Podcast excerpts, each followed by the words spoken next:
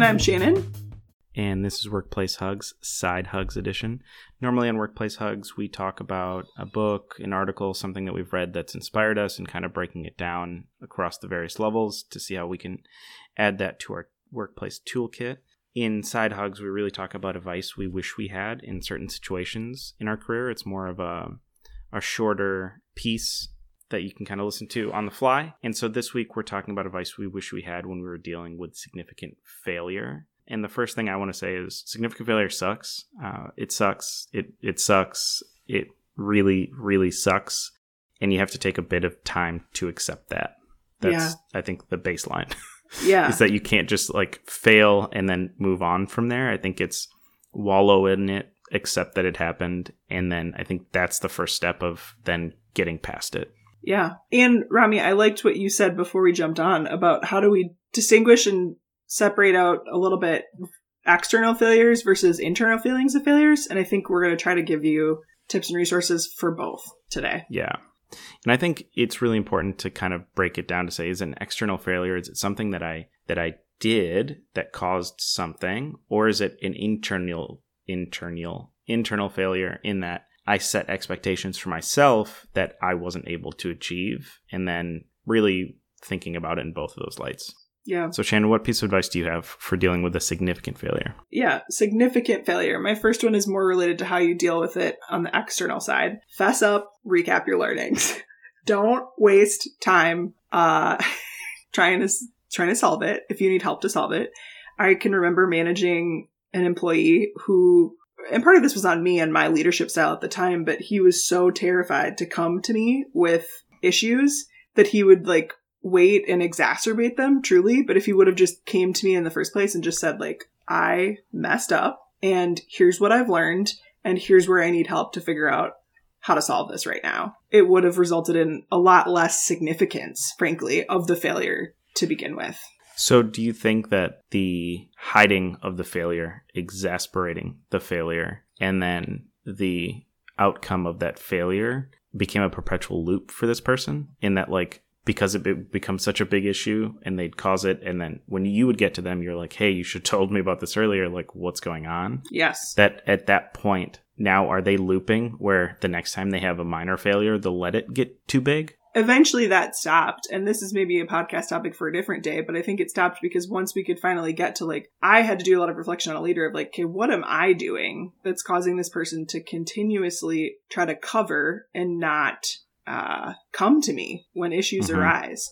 And eventually he shared with me, like, I'm intimidated by you. Like, you know all this stuff. I don't know all this stuff. And so I had to do a lot of work as a leader to say, like, how can I create safety for this employee again? To say, like, let's, we are all in this together. We have a learning culture on our team.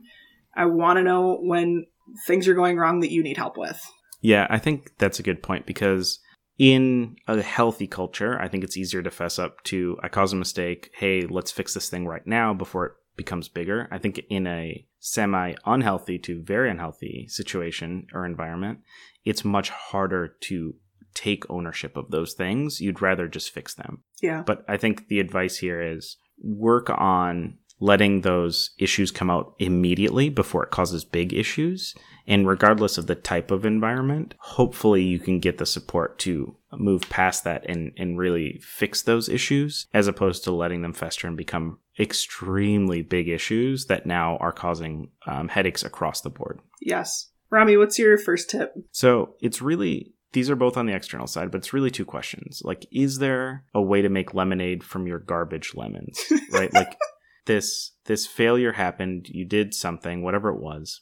Is there a way to rectify that? I think if the answer is yes and you know what it is, please do it and then let people know like hey this thing happened and here's how we're fixing it and here's the the ramifications of that and here's also what I've learned. I think if the answer to making lemonade like there isn't enough sugar to offset the sourness of the situation. I think the question is can you move past that and still be successful in your role in that company, wherever it is? And I think that question is really about hey, I made a big mistake. We've kind of talked about it. Now, is the perception of me a perception that I can change, or is that one that I'm stuck with? Am I mm-hmm. constantly going to have a nickname of like sourpuss or something that that you won't ever be able to move past. And I think that's a really tough thing to think about and deal with, but is is something you deal with in a significant or catastrophic failure. And if the the answer to that is no, I can't move past this and be successful here, then the question is, what are the next steps, right? Like, Mm. how do you figure out what that next thing is? Because I say this to people all the time. When you're in your first role, no matter how long or how successful you get within that first role or that first organization, you're still going to have people look at you as, oh, I remember when Rami trained here. I remember him training and I remember him like not knowing how to do a certain thing in Excel or whatever it was. Hmm. And so you'll always have people look down on you in that way. And so as soon as you move on to the next role, you have the credibility, right? Like, oh, yeah, he's got all this experience. He's done all these things. Like, people don't look at you in that same light. Hmm. And so I think of that in the same way that I think about significant failure, right? Like, is that something that you can move past that people will forget about and kind of give you the benefit of the doubt and move past that or not? And if they if they're not going to, then it's something that you need to figure out how to get away from. And I really want to push on this one a little bit because I don't want to give people free and open permission slip to run away, right? There's a lot of pride to be found in learning from a failure and or learning to reinvent yourself or your identity within the same organization or place. So don't let that be an excuse to leave anytime that it gets hard. Absolutely. I agree with that. And and I think you're hitting it on the nose. It's it's not that you're using it as an excuse. I think it's more that like you've gotten to the point you've you've talked to people, you've said, "Hey, what are my options here?" And I think when you've gotten that feedback from a lot of people saying like, "Hey, that thing was a really big issue," like maybe if you weather it out and wait a few months, a year, whatever it is, you can get past that and then start to make that that movement. But it's really like if that's not the case and nobody sees a way for you to kind of add enough sugar to your lemons, Yep. then I think that's that's how you evaluate it. But you're right. It's not, oh, I made a failure. Okay, now I'm going to run away from it. It's, I made a failure. Now I've started to look at it from all sides and I'm not finding any sort of real plays here. That I think is when you get to that point. Yes. So, should we do my next tip? Yes. Mine is more related to the internal sides of failures and how we might perceive them. Whenever I perceived myself as having failed, well, not whenever. I didn't used to do this before, now I do. I think it's important to examine the expectations. And a question that I'll ask my clients a lot who struggle with perfectionism or who seem to just allegedly have significant failures over and over again. How are you judging if your expectations are realistic? I think that question can stump a lot of people. And frankly, the people that it stumps are the people who struggle with perfection, perfectionism. That's so interesting. So, how are you judging if it's a significant failure? How should we be thinking about that? Well, it's interesting if you look up the definition of failure. Failure is simply defined as the absence of success or something along those lines. So then it goes back to like, how are you determining, how are you defining what success will be? Um, and I can think of a lot of times where I set really unrealistic timelines or uh, unrealistic metrics that I was trying to achieve. It just wasn't feasible. I was not setting myself up for success in that sense. Um, so for me now, how I know if I'm setting realistic expectations is like, can I, can I actually do the thing in the time that I'm telling myself I can do this thing, whether that's like a year goal, a six month goal, and, or frankly, even my to do list for today. And if you're continually not meeting that, consider changing the bar. Yeah, I think what you're saying is like, look, um, let's say it's limbo, and I know that I can always get under a five foot pole, right? I can get under it every single time. So you move it like a quarter of an inch. Like that's a reasonable like a ask of yourself to still succeed within that but it's like oh i can do five let's do four it's like nope like that's not reasonable you're setting yourself up to fail and setting yourself up to fail is not the the way to set the right standard for success and everything is going to feel like a failure at that point Yeah, that's a really quick way to put yourself in territory where you no longer trust yourself anymore. And that's not a great place to make career decisions from, or frankly, any decisions from.